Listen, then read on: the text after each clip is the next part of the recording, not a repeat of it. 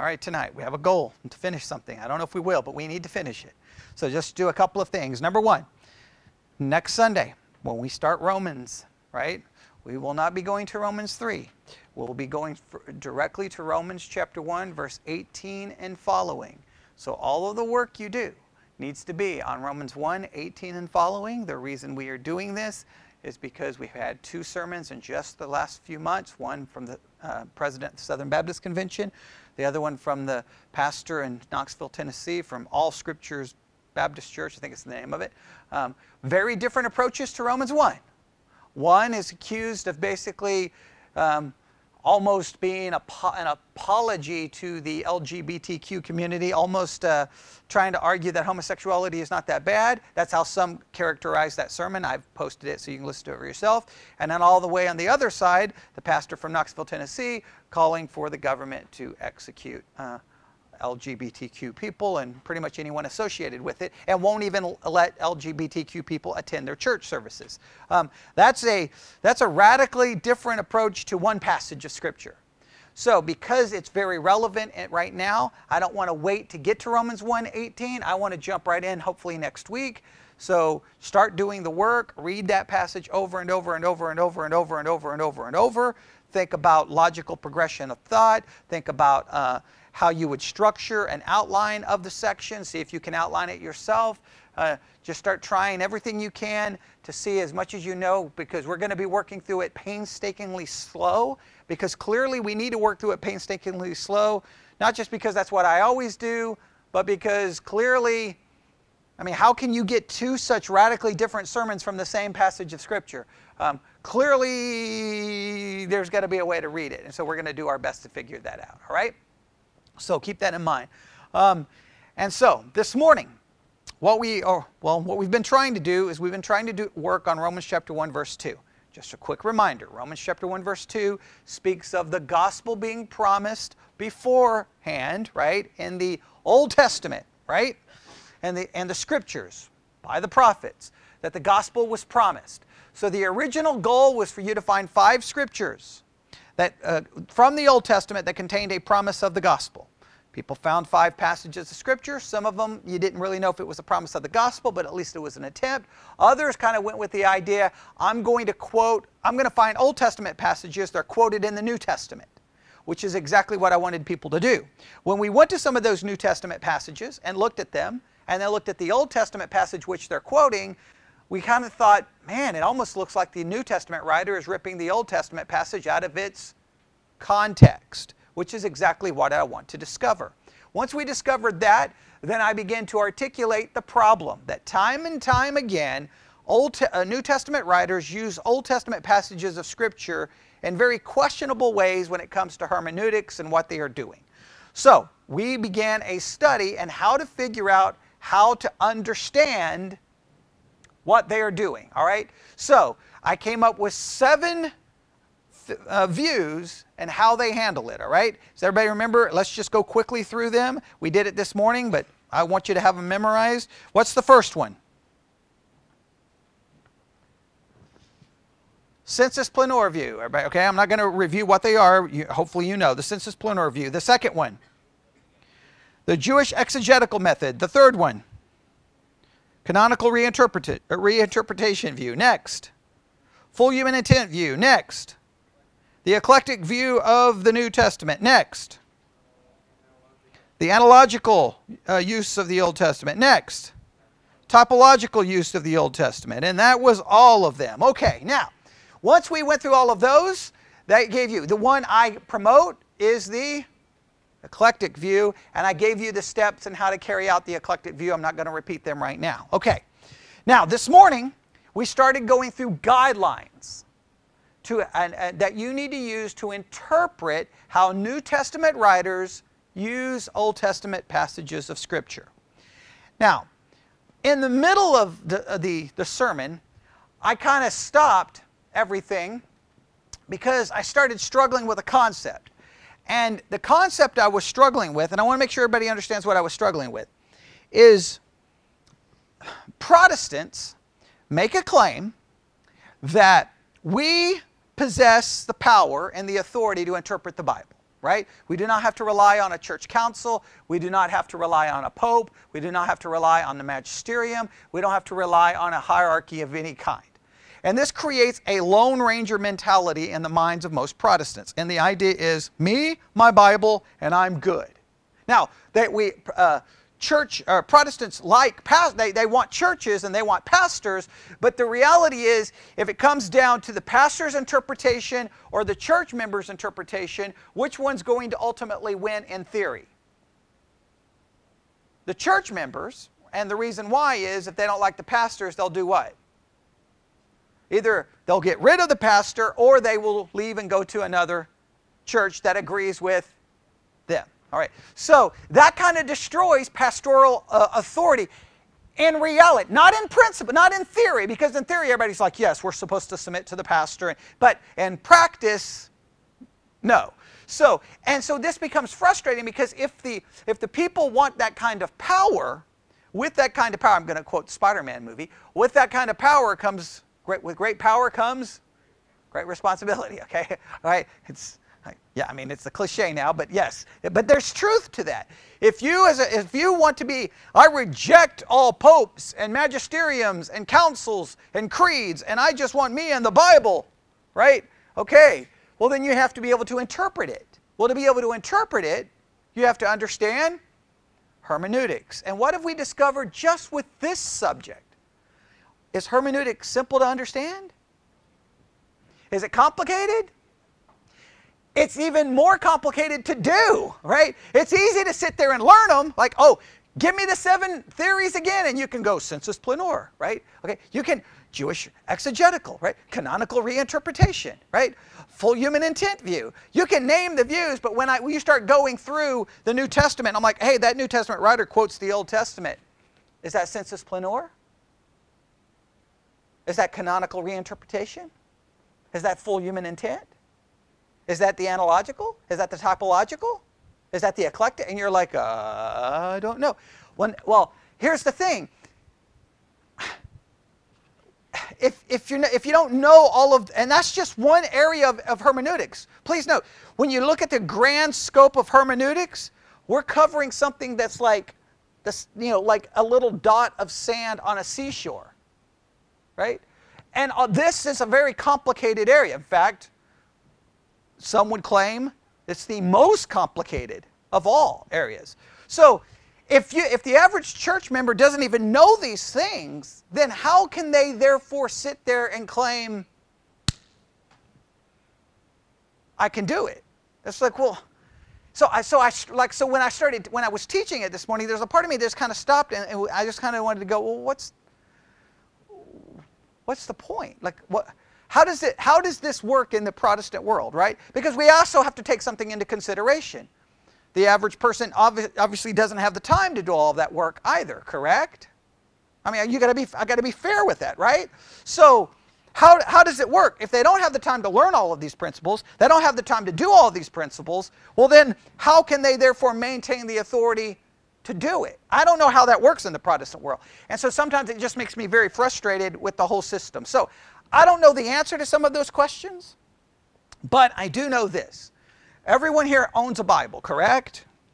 All right. And everyone here, I hope, engages the Bible to some degree at some point in time. And I do know this, that if you read Christian Christian uh, posts on social media, if you talk to Christians, Um, if you listen to sermons, you know what you hear over and over and over? Pastors, Christians mishandling the Scriptures. So all I know is the only thing I can do is teach you how to handle them correctly. Whether you do so, I can't, I can't make you. I hope you can. I can only, all I can do is equip you, right? And then hopefully you will, you will engage the text in a more, put it this way, even if you don't remember all of this, hopefully you now realize when I read the New Testament and I see them quoting the Old Testament, I need to remember that's a pretty important issue, right? And if I, if I can accomplish that, then maybe I will just change the way you read it. Maybe I can accomplish, I guess the thing is, am I going to accomplish anything with doing this? And sometimes it's just you don't know if you're really accomplishing anything. So I'm trying, all right? So here we go. Um, I'm not, I didn't post any of my sermons this morning because I wasn't happy with any, any of them, so I went home and recorded something else. So So, so because, but hopefully tonight I can get this all done and we can get there. So here are the guidelines for interpreting the New Testament use of the Old Testament. The first thing I want you to remember, yeah, this is not one of the points, but I want you to remember this. The New Testament use of the Old Testament is one of the most difficult issues in all of hermeneutics. The New Testament use of the Old Testament is one of the most difficult issues in all of hermeneutics. If you do not understand or recognize its difficulty, then that means you have arrogantly read the New Testament citation of an Old Testament passage and treated it as if it wasn't complicated, when it is. All right. Principle number one. Here we go. When the New Testament writers interpreted the Old Testament, they always did so according to the grammatical historical method of interpretation. When the New Testament writers interpreted the Old Testament, they always did so according to the grammatical historical method of interpretation. Now, some of you this morning asked a very good question, which was, always? Did they? Just the main thing to remember is this. This is the key here with this guideline. When the New Testament writers interpreted the Old Testament, not every time they used the Old Testament were they interpreting the Old Testament. They are making the claim that whenever you're reading the New Testament and they cite an Old Testament passage and clearly they're interpreting it, they're doing so using the, the historical grammatical method. Right? We, uh, we kind of restated it this morning and said it this way. Whenever you read the New Testament and they cite an Old Testament scripture, you need to go back to the Old Testament scripture and at least consider it using grammatical historical method. Everybody got that? All right. Hopefully that makes sense. Um, but and, and why is that guideline so uh, important? They're trying to maintain the grammatical historical method. And that's the method that all of you would claim, at least in theory, to be the method you use. I don't know if you actually use it, but that's the method. Sometimes I know you don't, but that's the one you're supposed to be using, all right? Number two, when the New Testament writers cited the Old Testament, they often did so with actu- without actually interpreting it. They don't always interpret the Old Testament passage. Sometimes they cite it, but they do not interpret it, right? That's important. Why? These are guidelines, right? When you're reading the New Testament and they're like, oh, he just, he just quoted Habakkuk two four. Is he interpreting Habakkuk two four? Get thirteen Christians in a room and ask that question, you'll get fifty-seven answers, right? Which it should be, that's not a good thing, all right? That's not, that's not good, that's a bad thing, all right? Okay, next. When the New Testament writers cited the Old Testament without interpreting it, they often did so to highlight some kind of analogical or typological relationship between the two passages or situations, right? When the writer cited the Old Testament without interpreting it, they often did so to highlight some kind of analogical or typological relationship between the two passages or situations. What does that mean? Sometimes when you're reading the New Testament and you say, oh, they're citing the Old Testament, you make the determination, okay, they're not interpreting it. Oh, maybe they're, you, they're trying to find an analogical or typological connection. Right? Everybody understand? Analogical, typological, I can't go through all of them again. Just think of it as they're drawing some kind of parallel. There's some kind of connection. They're just, they're borrowing something fr from it, right? Remember, a typology is something happened in the Old Testament and they're going to use it as a type of something in the New. Analogical is more like a connection or an analogy. Oh, uh, Brenda found in Roman, was it Romans two you were looking at, or Romans one? I can't remember where you were at. I think it was Romans one. Romans two. Oh, yeah, Romans two. Yeah, Romans two twenty-four, and you connected that with Isaiah, right? Okay, well, in Isaiah, you got the Jews who appear to be blaspheming the name of God because of what the Gentiles are doing to them. In Romans, Paul uses the concept, well, now the Gentiles are blaspheming the name of the God because of something the Jews are doing. He's kind of drawing an analogy. Connect. He's not trying to reinterpret or interpret the Old Testament passage. He's drawing a parallel there that's kind of, he's kind of flipping the Old Testament passage around to try to add some conviction there. Once you see the parallel, the analogy, It becomes better. But a lot of people don't even bother to try to figure out what's going on in those situations. All right? So everybody understand that one? Got it? What's the main thing to realize? Sometimes they may be interpreting the Old Testament passage. Sometimes they're not interpreting, and if they're not interpreting, what are they doing? Possibly using it in an analogical or typological way. Everybody got that? All right. Next, um, the fact that the New Testament writer cites an Old Testament passage does not mean that an actual prediction has been fulfilled. The fact that the New Testament writer cites an Old Testament passage does not mean that an actual prediction has been fulfilled, even if he uses fulfillment terminology. Even if the New Testament writer says he did this to fulfill, doesn't mean it's a fulfillment. Right? Well, he, he uses the term. Now, we have to make the determination, is it a fulfillment or not? Sometimes it's not an actual fulfillment. Now, I know you're going to go, well, then how do I make the determination? Well, we're getting ready to learn that in the next guideline, if you remember. Okay, so everybody remember that one? The fact that the New Testament writer cites an Old Testament passage does not mean that an actual prediction has been fulfilled, even if fulfillment uh, terminology is used. You want to create a debate with your Christian friends? Find a New Testament passage where they quote an Old Testament passage and they say, and it was fulfilled, and you say, that's not a fulfillment. They'll look at you like you're absolutely lost your mind. Now, they've never read a hermeneutic textbook once in their life, but they'll still argue with you because they think they know what they're talking about. It's not always a fulfillment. What's the best example that we've provided now like thirteen times? Yeah, Matthew two fifteen says it's a fulfillment of Hosea chapter eleven, verse one. Uh, no, something doesn't make sense there. All right? And so how do you know when it's a fulfillment? How do you know when it's not a fulfillment? That leads us to the next principle, which was, does everybody remember? An Old Testament passage should only be considered predictive when that is clear from the Old Testament passage itself as interpreted in its own historical and literary context. An Old Testament passage should only be considered predictive when that is clear from the Old Testament passage itself as interpreted in its own historical and literary context.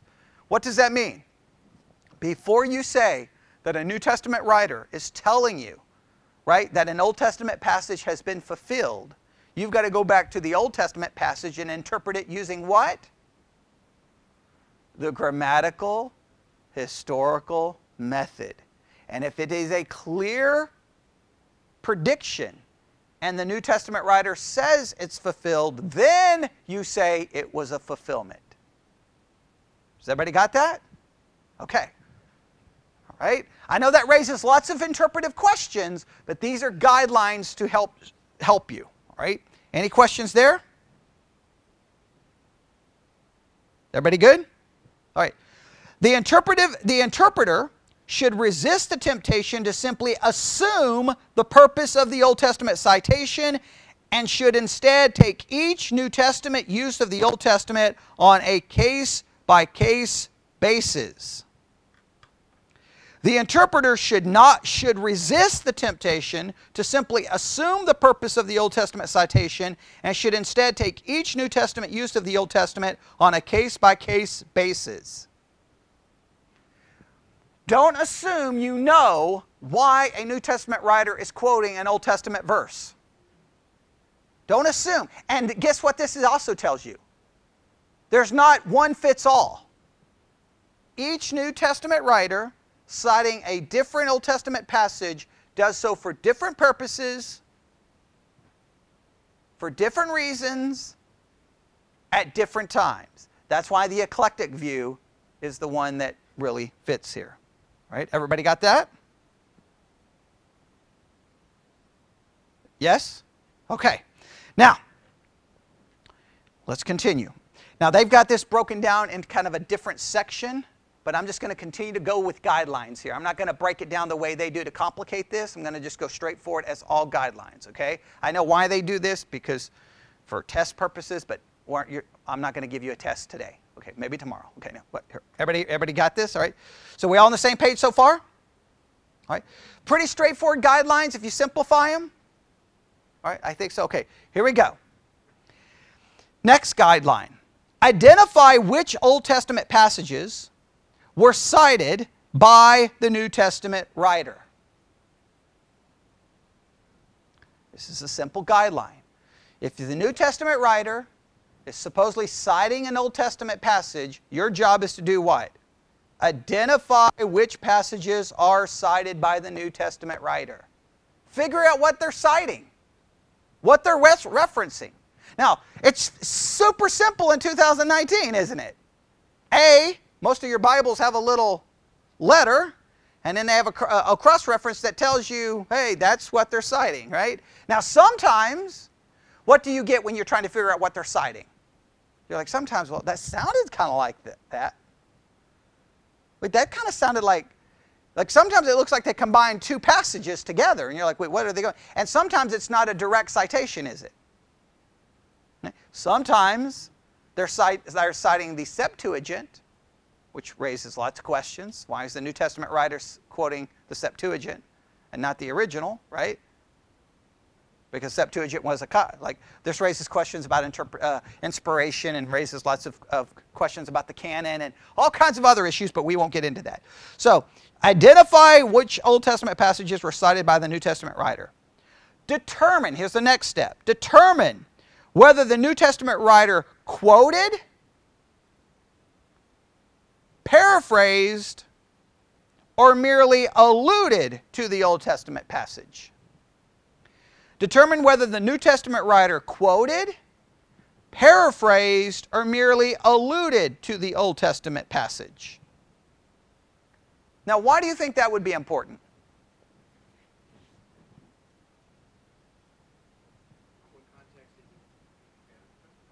Well, if he quotes it, okay, let's just think of it this way. If he quotes it, then there's a good chance he's trying to use the whole verse to make a point, right? In other words, that could give a clue that maybe he's getting ready to interpret it, right? That may be giving a clue that uh, it's a fulfillment of, right? It could be a clue that, wait, he want, he's taking that whole verse. If he simply paraphrases it, or alludes to it, what could that be an indication of? If he simply paraphrases or alludes to it, what could that be a indicator, an indicator of? An analogy or a typology? He's just, or, or he's just doing what? Loosely borrowing the same language, right? He's not necessarily trying to reinterpret it. He's not even offering an interpretation. He's just trying to borrow the language. Like uh, Brenda, the passage you look at, he focused on the word uh, blasphemed, right? I don't think he even cited the uh, whole passage uh, in Romans two. Okay? I, don't, I think he just borrowed part of it because he's focusing on blasphemed. So sometimes it's just like you're showing you, I, I'm just borrowing this concept. I'm just, I'm just alluding to this. I'm not trying to interpret it. I'm not trying to reinterpret it. I'm not trying to say it predicts anything. I'm just borrowing from it. Did you have something? Yeah, going back to the previous one. Uh-huh. Are cited? It, sometimes there is. Are you, are you, are you looking at all of them that that New Testament writer did, or just what you're reading? No, you're, you're, uh, if that New Testament writer, when he cites something, if you think he's citing three different Old Testament passages, you've got to find all three. Okay? Sometimes he may just be alluding to one. Sometimes it may be, you've got to figure that out. I just wanted to make sure it wasn't, we weren't trying to look at the whole scope of the passage and maybe see how that New Testament writer... Oh! Now, that's a good, that would be a good exercise, right? Uh, but I think if you're working through a book, you'll get that exercise. But that, that would be a good step. If I was doing a Bible study method on this, I would make that a requirement. But this is guidelines, so it's not a Bible study method. But yeah, that's, that's a good idea. Um, and if everybody didn't understand what Seth was saying, Seth is saying, um, am I saying by that guideline that what you need to do is, say, start with Paul, look at how Paul uses Old Testament passages in totality, right? And then you'll go, oh, this kind of gives me a way, an understanding of how Paul does it all the time. But I'm not, that's not uh, what I'm saying to do right here. Right here is just like if I'm, if I'm reading in Romans two and I'm like, oh, Paul, I think he's referencing the Old Testament here. I got to figure out every passage he's referencing. All right, does that make sense? Okay, that's a good question. All right, So far, everybody got that? Now, everybody understand again why it's important to determine whether they're quoting, paraphrasing, or alluding. Everybody see why? A direct quote is a, is a clue. And what's it a clue of? That possibly he's either interpreting, reinterpreting, or trying to say it was fulfilled. I'm not saying this is always the case. This is general principles. If he's simply paraphrasing or alluding, it's possibly a clue that he's doing what? Yeah. Or you could just say he's bar he could be borrowing a word. He could be borrowing a concept. He's just trying to draw a connection. He's not necessarily interpreting. Or you could, you could throw down analogical, typological, right? That's, a, uh, that's what you call a hint. That's a clue. Remember, Bible study is like being a detective, right? And your job is to find the clues. The better you are at finding clues, the better you are at solving the mystery, right? Okay. Some people are good at finding clues. Some people, not so much. All right. So far, so good? All right. Next, determine whether the New Testament writer has altered the Old Testament passage in any way. Determine whether the New Testament writer has altered the Old Testament passage in any way. What do you mean altered? What do you think they mean by altered? I've seen it. Yeah.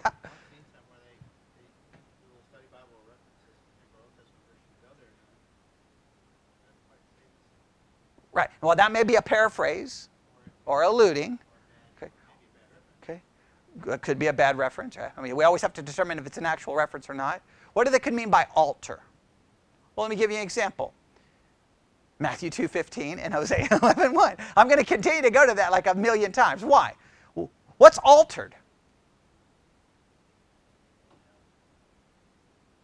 Matthew two fifteen is, is speaking of what happening? Jesus coming out of Egypt, right? Is that what it's... Go, go look at it. Everybody look at it. Matthew two fifteen. Just make sure. It's open book. You don't be afraid to look.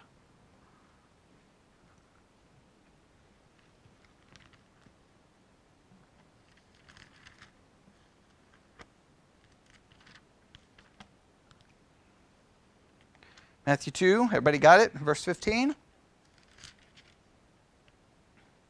All right. We'll go uh, verse thirteen for um, context. And when they were departed, behold, the angel of the Lord appeared to Joseph in a dream, saying, "Arise, take the young child and his mother, and flee into Egypt," right? "And be thou there until I bring thee word, for Herod will seek the young child to destroy him." And when he arose, he took the young child and his mother by night and departed into Egypt, and and was there until the death of Herod, that it might be fulfilled which is spoken of the Lord by the prophet, saying, "Out of Egypt have I called my son." All right, well, the context is going into Egypt, and they're going to be there until Herod dies, right? Now, and then uh, they make a reference to Hosea eleven one. They use this, they say it's fulfilled, right? Okay. Well, Hosea eleven one is speaking of Israel coming out of, so he alters it in the sense that he takes a passage that was about Israel and makes it about Jesus. There is an alteration going on. Also, the context of Matthew is about going in. Now, we've got to go in before he comes out. I understand that. But it would seem to make better sense that you would cite this when they come out of Egypt, right? So it just, the whole thing seems odd. Now, sometimes, the, the here's the key. Just determine if they've altered it in some way and identify what they've altered. It may be altered the way they cite it. You just determine what the, what the, how they've altered it. Your job is to observe that. What's the number one skill in, Bi- in Bible study and hermeneutics? Observation. Let me say that again. What is the number one skill in Bible study and hermeneutics? Not interpretation. The number one skill is uh, you cannot interpret what you do not observe. The quality of your observation determines the quality of your interpretation. Right? So if you don't observe it in the text, right? Like, um, um, well, like for example, last week our focus was John ten ten, and I asked two questions. Who is the thief? What does it mean that he comes to give us life more abundantly, right? Because my questions were based off observing those two questions in it. Today I recorded one for this week's scripture focus, John seventeen twenty-two, and I asked three questions, right? Those questions are just observation questions, right? I'm just, I'm observing something in the text and asking a question about the observation, right? So you've got to learn how to do that. You've got to learn how to, to if, you've got to learn to do observation. You've got to learn to do observation, right? And observe, and how do you know, how do you know if you're any good at observation? How good are you at outlining a text? All outlining is, is supposed to be, what is outlining supposed to be? Observation. It's not supposed to be, remember we kept having this problem in our Revelation outlines, right? And I kept changing everybody's outlines because I was like, you're interpreting, you're not observing. Don't interpret, observe. Don't interpret, observe, right? Observation. Outlining is a good way. Being able to determine what, just seeing little things in the text, like, when you're reading the New Testament and you see them cited in Old Testament, your observation should have stopped you up years ago and going, wait a minute. Something here doesn't make sense. So now, here you're taking those observational skills and you're applying them. And how are you applying them? You've got to determine, has the New Testament writer altered the Old Testament passage in any way? You've got to figure out what is altered. You're just observing it. You're not answering why. But the fact that it's been altered should be what? It's a clue. It's a clue of something, right? It's telling you, it's giving you a clue that the New Testament writer is doing something here. I think, for example, Romans one seventeen, I think Paul is altering something in the way he's using Habakkuk two four. Right? I, I, I'm still perplexed. And I think that we're reading, I think we're maybe reading something into Paul that may not actually be there, but we, we won't be able to study verse seventeen for a while because that one leads me to all kinds of questions. All right, everybody got that one? Yes? Next, interpret the Old Testament passage in its own historical and literary context. Interpret the Old Testament passage in its own historical and literary context. What does that mean in practical everyday use? You're reading your Bible, right? You're reading. You're in Romans, right? You're going along. All of a sudden, Paul cites an Old Testament passage of Scripture. What does that mean you have to do right then, right there? I've already given you some observations you're supposed to do, but then you're supposed to stop, go to the Old Testament passage and do what? Interpret it using the grammatical historical method. You've got to have to go observe the Old Testament passage, make those observations of what's going on, and then come up with an interpretation. You cannot understand the New Testament writer. You cannot make any conclusion about the New Testament writer's use of it until you determine what is going on in the Old Testament. Does that make sense? And if you cannot cite, and this is a, this is a great way, if you're ever having a back and forth with a Christian, right? Maybe you're having some back and forth or debate or an argument on Facebook or at a family get-together, and you're talking about some New Testament passage where they cite an Old Testament and they want to start arguing with you, you stop the conversation this way. Please tell me the historical, grammatical interpretation of the Old Testament passage that's being cited. If they can't, they have no right to interpret the New Testament passage. Don't allow them to interpret it. Tell them right to their face, your interpretation is wrong. I don't care even if it's right. It's wrong because they didn't go do the historical, grammatical method to the Old Testament. So their entire hermeneutical method is wrong. I don't care if they got it right by chance. They're still wrong. They did it the wrong way. And you got to do it the right way to be right. Okay? It's not, it's not flip a coin and, oh, I got it right. No, no, no, no, no, no. And, and hermeneutics, it's just like in math. Okay? And I hate math, right? So in math, it doesn't matter if you can come up with the right answer. You got to show your work. Okay? Which is, I think, evil, right? But in hermeneutics, it's good. In math, it's evil. right? Because we got calculators. So as long as I come up with the answer, it doesn't matter, okay? But in hermeneutics, it matters, right? So make them show their work. They haven't done the work. Don't. They're wrong.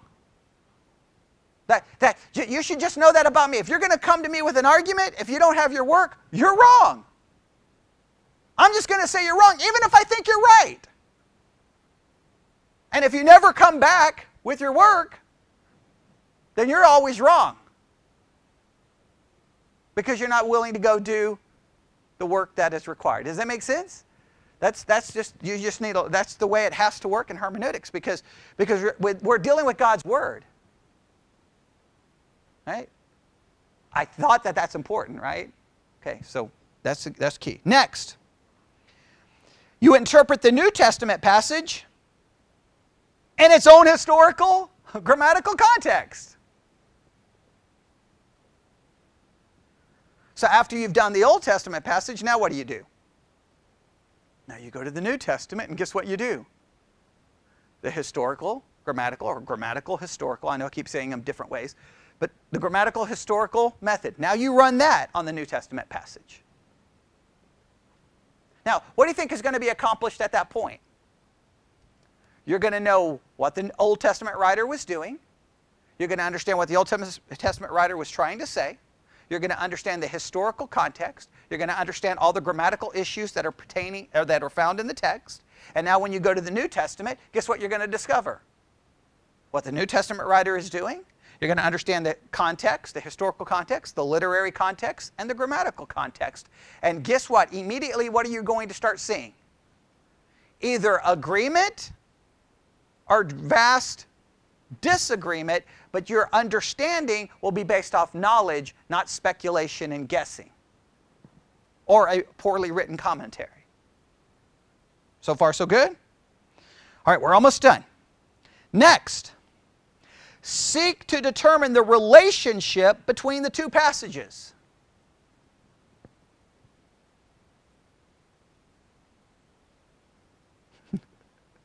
oh, the, the last point just cracks me up here. Okay, I, well, as soon as I look down and see the last point, I just start laughing. All right. Seek to determine the relationship between the two passages.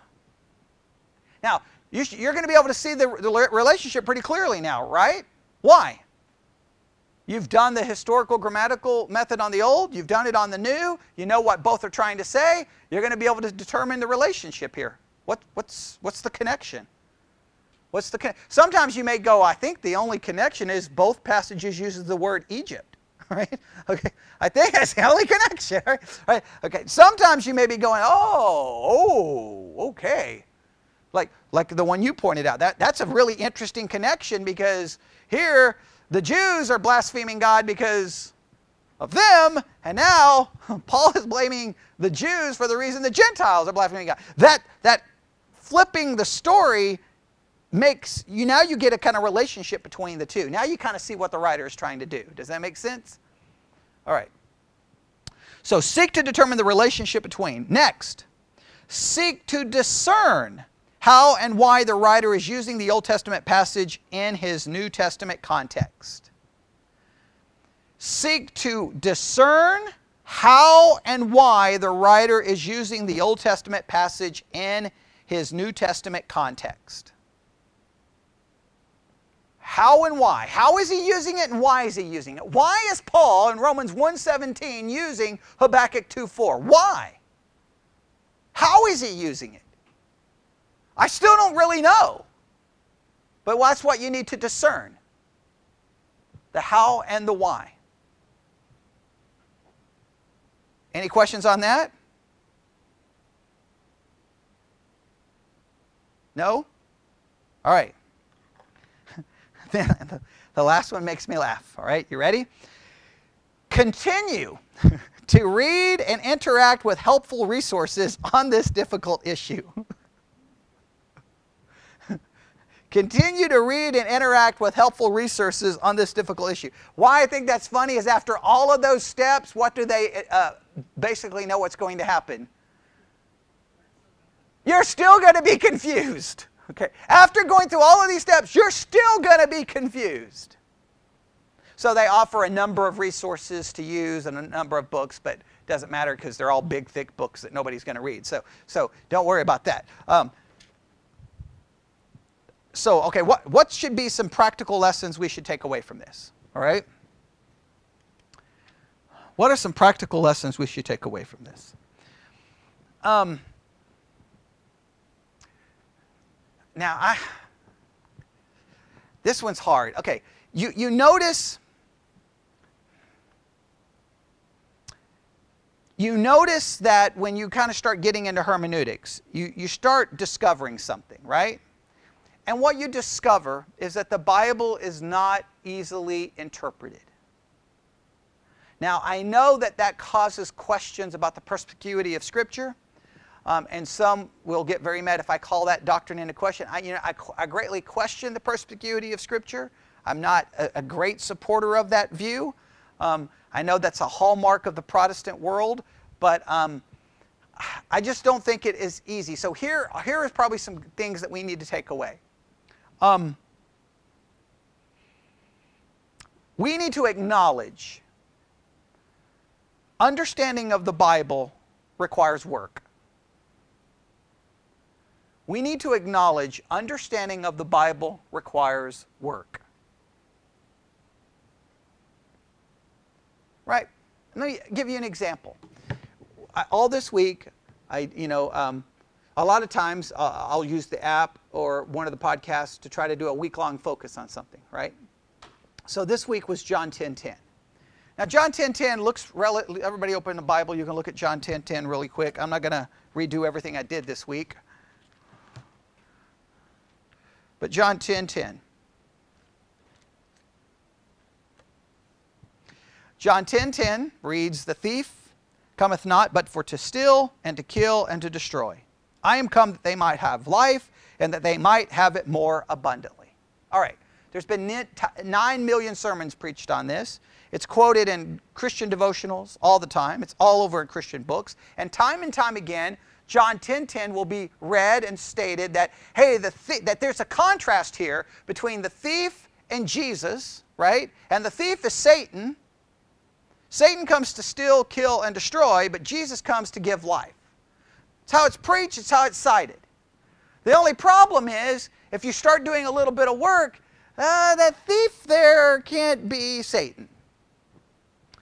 All right, because the context begins in chapter nine, Jesus heal, heals a blind man, there's lots of questions about his, the legitimacy of this miracle, and the Pharisees step in.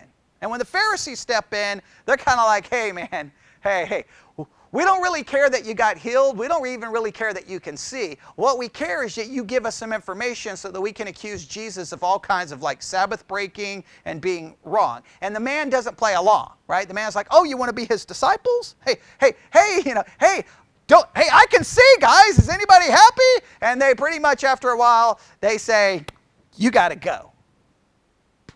They want to kick him out. Their religious system is going to kick him out. In a sense, they're going to kill, they're going to steal, and they're going to destroy everyone they infect because they're going to give them a false truth, a false gospel, a false way of believing, and it's going to steal, it's going to kill, and it's going to destroy. You go right, you flow right in. John chapter nine ends with Jesus going after the Pharisees, and chapter ten flows right into Jesus continuing. If you start in John chapter ten, verse one and following, look at the pronouns Jesus is using. He speaks about them and they. Who is the them and they he's referring to? The Pharisees that he started talking to at the end of chapter nine. So when it flows all the way through, the The thief has to be referenced to false teachers, to the Pharisees, in contrast to Jesus. They kill, steal, and destroy people. Jesus came to give people life and give it more abundantly, right? That's the concept. That obviously is not super easy to figure out because how many Christians have you know who cite that as being Satan? That's why you've heard it, and you heard it in churches. Yeah, I heard it in churches. Right? I've heard it on Christian radio. I've probably got who knows how many Christian books. Where did that come from? Now, if it's so simple, then how? Because there's nowhere in John nine or John ten leading up to this passage is Satan ever mentioned. Where? How did Satan get there? They just take ten and re remove it from what? the entire narrative that started in chapter nine. Okay? They just destroyed the context. If, you, if I stepped up in most churches and tried to argue that, people would be like, no, no, I've got a verse over here that talks about Satan being a thief. I got a verse over here about Satan killing.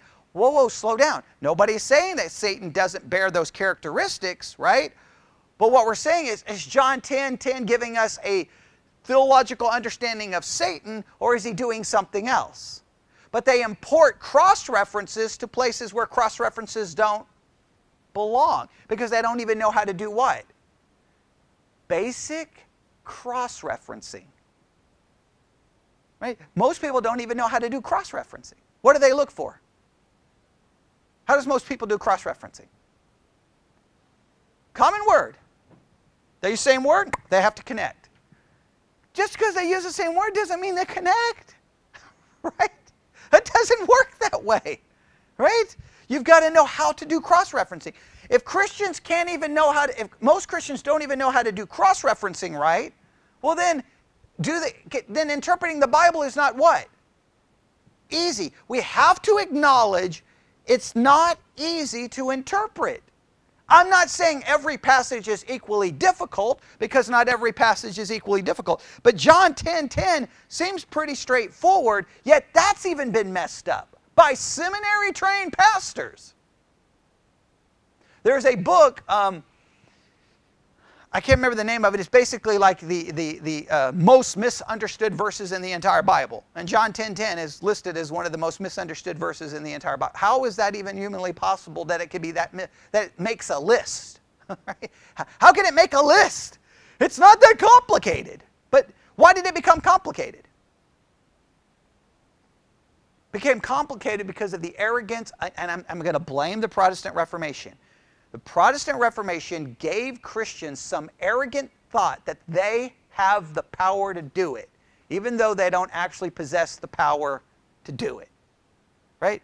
Because your power, your power, your, I mean, that's why we, that's, that was the reason I went to Augustine when we were going through Augustine's book, is because I wanted to demonstrate, what did Augustine say your, your power to interpret comes from?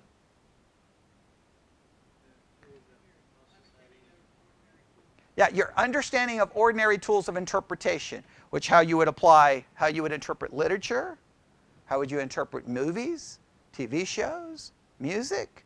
If you can't do that, you can't do this. Why? The basic skills of interpretation apply to all literary forms, right? And most uh, other forms of interpretation apply to other forms of narrative or other forms of storytelling, right? Whether it's movie, whether it's in a music, it's right here. Okay? That, like, that's, and most Christians clearly lack the ability to interpret things. They don't, you know, I'm a Christian, I can do it. We have to acknowledge the complexity of it. three hundred times, around three hundred times, New Testament writers are going to cite Old Testament passages. That alone, that's a small section of the Bible, right? But that alone is complicated. Well, are there other issues that are complicated? Imprecatory Psalms, are they not complicated? You've got the psalmist calling for the death of people.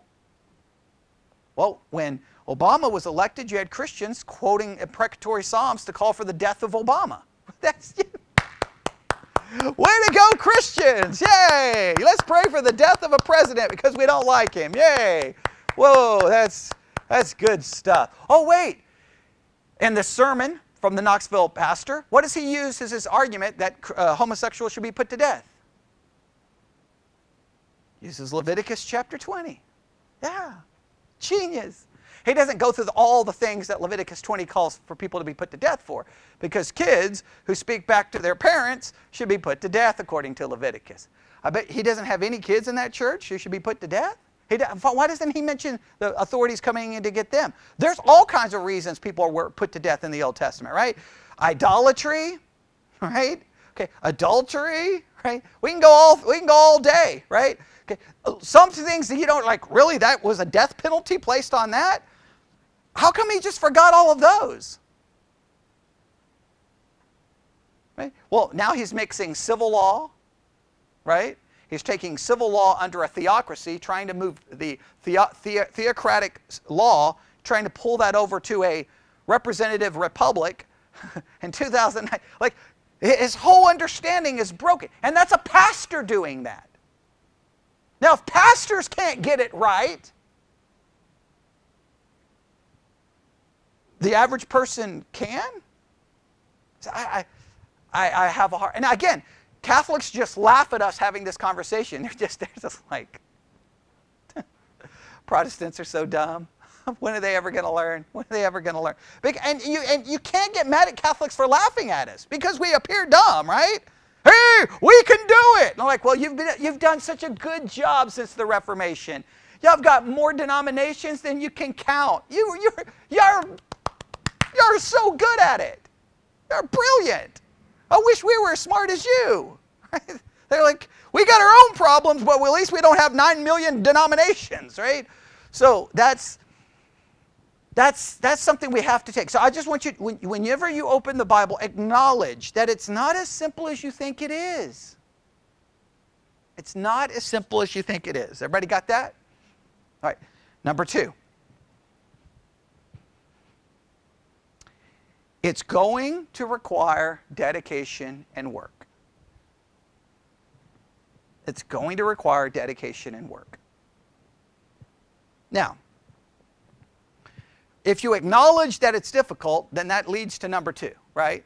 It's going to require dedication and work. Now, how do, how do we understand this in the, in the Protestant world? I don't really know. Um,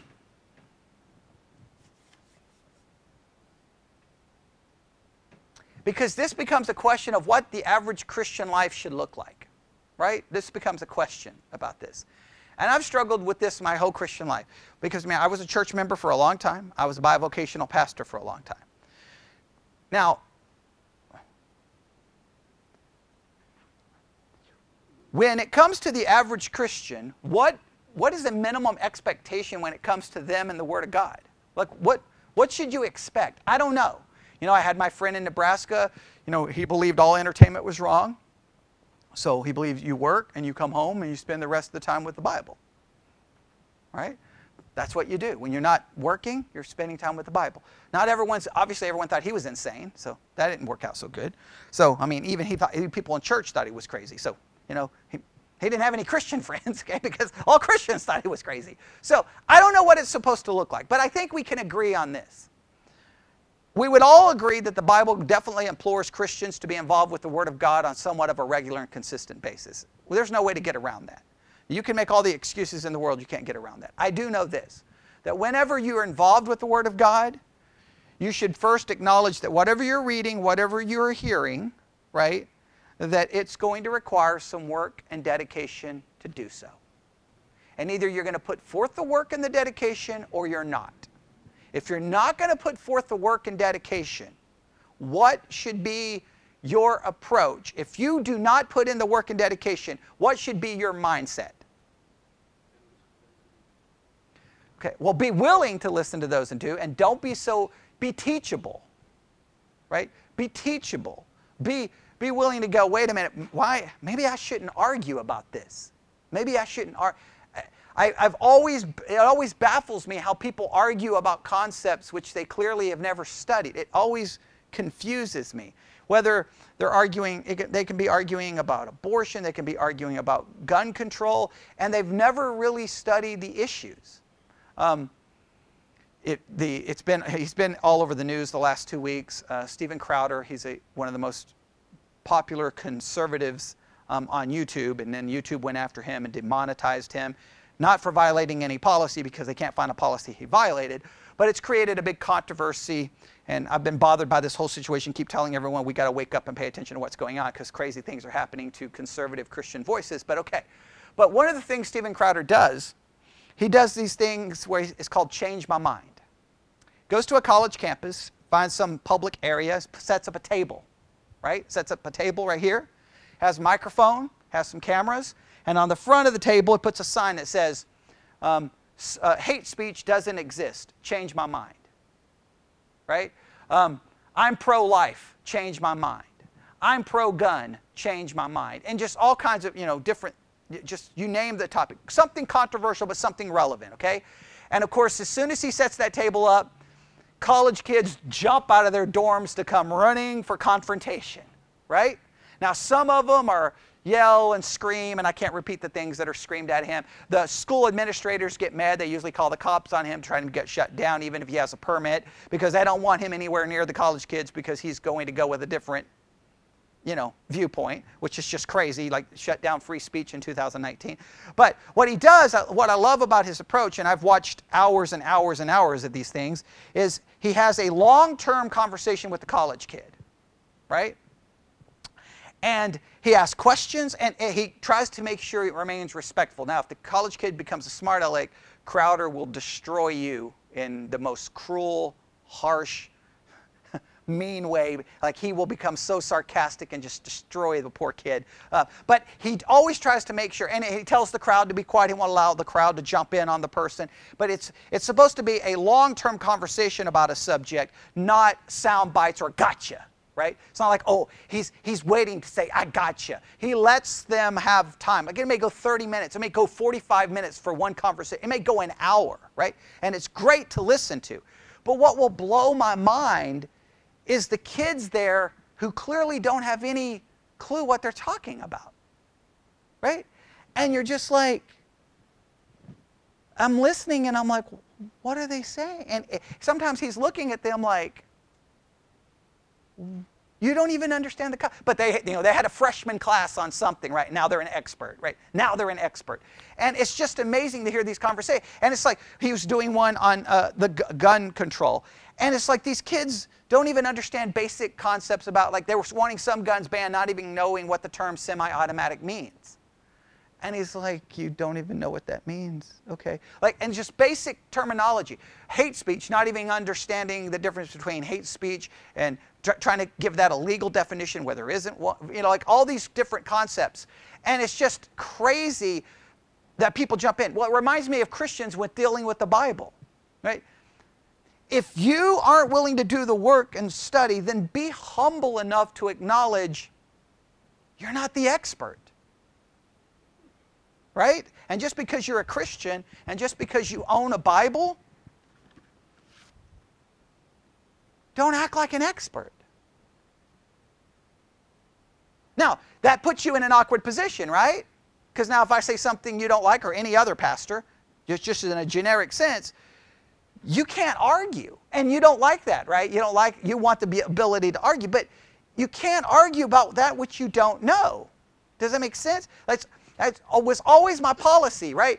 Like, if I was at work and people were over here having some debate over a subject, if I didn't know something about it, I just,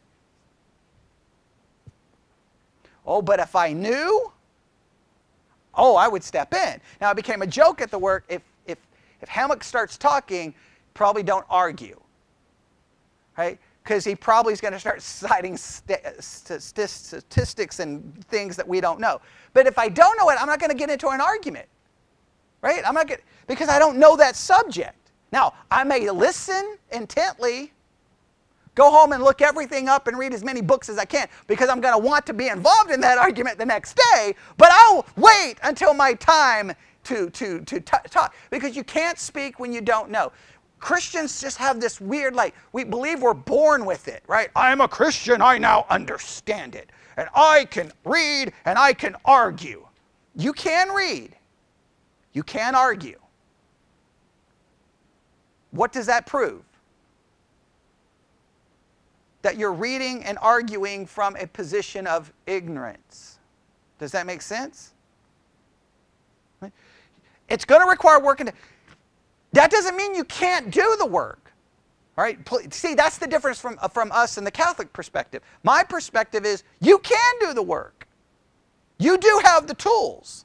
Now, if you use them, then you have the freedom to speak up, right? But you've got to do the work. Does that make sense?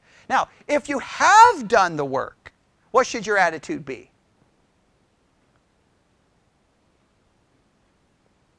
Your attitude should always be, you've got to defend what you see in the text. You've got to speak up. You've got to try your best to present your view. But you always have to be willing to do what? Change your view. always got to be willing to change your view. Always. I mean, I've changed plenty of views here, right? Okay. I'm willing to change anytime, right? Anytime I come to the text. What, what I previously believed has no bearing on what I'm currently studying. I know that drives people crazy when I say that. Past certainty is of no value during a present study. Everybody hear that? Past certainty is of no guarantee of present certainty. What determines present certainty? New study, right? Does that make sense? Because past certainty could have been what? Wrong. Correct? And the only way I'm going to ever find out if my past certainty was wrong is by studying the text new, again, differently. That's why I try not to use, I don't use past notes. Why do I not use past notes? If I use past notes, I'm only relying on past certainty. You have to do, you have to be willing, you have to be willing to do that. You have to be willing to do that. You've got to be dealing, you've got to be willing to do the work. Now, how does that show up in everyday life? Listen. You should do your best to, to allow yourself to be, uh, to be, to hear teaching, to hear preaching, and to hear Scripture, and to do what you can to engage Scripture. Some weeks you're going to be able to do some, some weeks you're going to be able to do a lot, some weeks you may be able to do none. But you need to always be finding time that you can, right? Whenever, obviously being at church whenever you can, whatever you can do so that you are being engaged with Scripture. Obviously we have the app, you're getting, I mean I play stuff there all the time, that's twenty-four hours a day, it's available to you. Do what you can. Do what you can. I mean, like I always mention Family Radio. I'll just give you an example. This afternoon, Family Radio, I only listened for a couple of hours because I was, I was uh, reading other things and doing other things. But um, just from, just within about two hours of Family Radio this afternoon, they read almost the entire book of Nehemiah, no commentary. They read all of John chapter three, right? And they read multiple other scriptures with devotional thoughts. That, and plus all the hymns they played. So they did all of that within like a couple of hours. So just listening to Family Radio, I heard almost the entire book of Nehemiah read today without commentary, right? That's the kind of Christian radio where it actually feels like it's Christian radio, right? They're not giving you, you know, the Hollywood news. They're, they're actually talking about what's, you know, the Scriptures. That, that at least, like, that at least keeps the Scriptures coming into your mind, right? That's continuing keeping you saturated with the Scriptures that gives you the ability to start asking questions. And, or like when we do the whole a week-long focus on John ten ten. Not only did I do all my recordings on John ten ten, I posted, I don't know, four or five sermons from other sources on John ten ten. So by the end of the week, you work through the whole questions and come to an end. Not every week you can do that, but it's, it's always going to be there. Like on the app this week, it's John seventeen twenty-two. Three questions on John seventeen twenty-two. Or I post, it's about fifteen minutes long and give you the three questions. Start working on the three questions. By the end of the week, you're there. Got to be willing to do the work. Does that make sense? So when it comes to the book of Romans, next week we start verse eighteen. What are we going to find out really quick? That Paul's going to use Old Testament Scripture, right? When he does so, you now are equipped to handle it, right? Yes? Okay, okay. Well, you've got, right, but you've got the tools, right? Because that's, that hermeneutics simply is giving you the tools. How do you become proficient at a tool? Using it over and over. That's how come I can't use tools. Because I have never used one, okay, right? right? I don't even know what they are. When hermeneutical tools, I'm ready to go. Okay? Those other tools, I don't know what they are, okay? But you see why? I haven't used them. Use increases ability, right? You have the tools. So when we start going through Romans, you've got to be able to, you, you've got them all written down, correct? This, this sermon will be posted. So um, all, these will all been listed. Um, if you need to go back and listen to them again, they're there. Get these, get these down. I will be posting all of these notes on, in the Sermon Bible Study Notes section on the app. So if you missed one, they're all going to be right there underneath this sermon. All right? I'm just giving you the tools, but it's something to consider. I'm not, I'm not arguing against the perspicuity of Scripture, but I am arguing that the Scriptures are much harder to understand than people think they are. And they require work, they require time, and either you're going to put forth the effort, and if you don't put forth the effort, at least have the decency to show respect to people who have, And if you have put forth the effort, always be willing to do what? Change your mind. And don't use past certainty as present certainty. Past certainty was great. Now we're going to be, you may have studied John seventeen twenty-two fifty times. Well, if you're going to go follow along this week with our study of John seventeen twenty-two, you know what your past certainty means? Nothing. Right? Now we'll see what we discover in John seventeen twenty-two, because there's three questions there we have to answer. Does that make sense? I hope that does. All right, let's pray. Lord God, we come before you this evening. Lord, it's been a long journey through all of these principles and trying to figure out how the New Testament writers use Old Testament Scripture, but I pray that that we have the tools and that everyone here will use these tools, not just for this problem, but with all hermeneutical problems. These, tool, these skills can be used in many different ways for many different problems. And I pray that we'll always be willing to do our best to understand Scripture, but then not just be, keep this knowledge, share this knowledge on how to do this with any and everyone we know who claims to be a Christian, so that they too can help themselves understand the Scriptures and not be misled and not be um, hurt by false teachers. And we ask this in Jesus' name. And God's people said...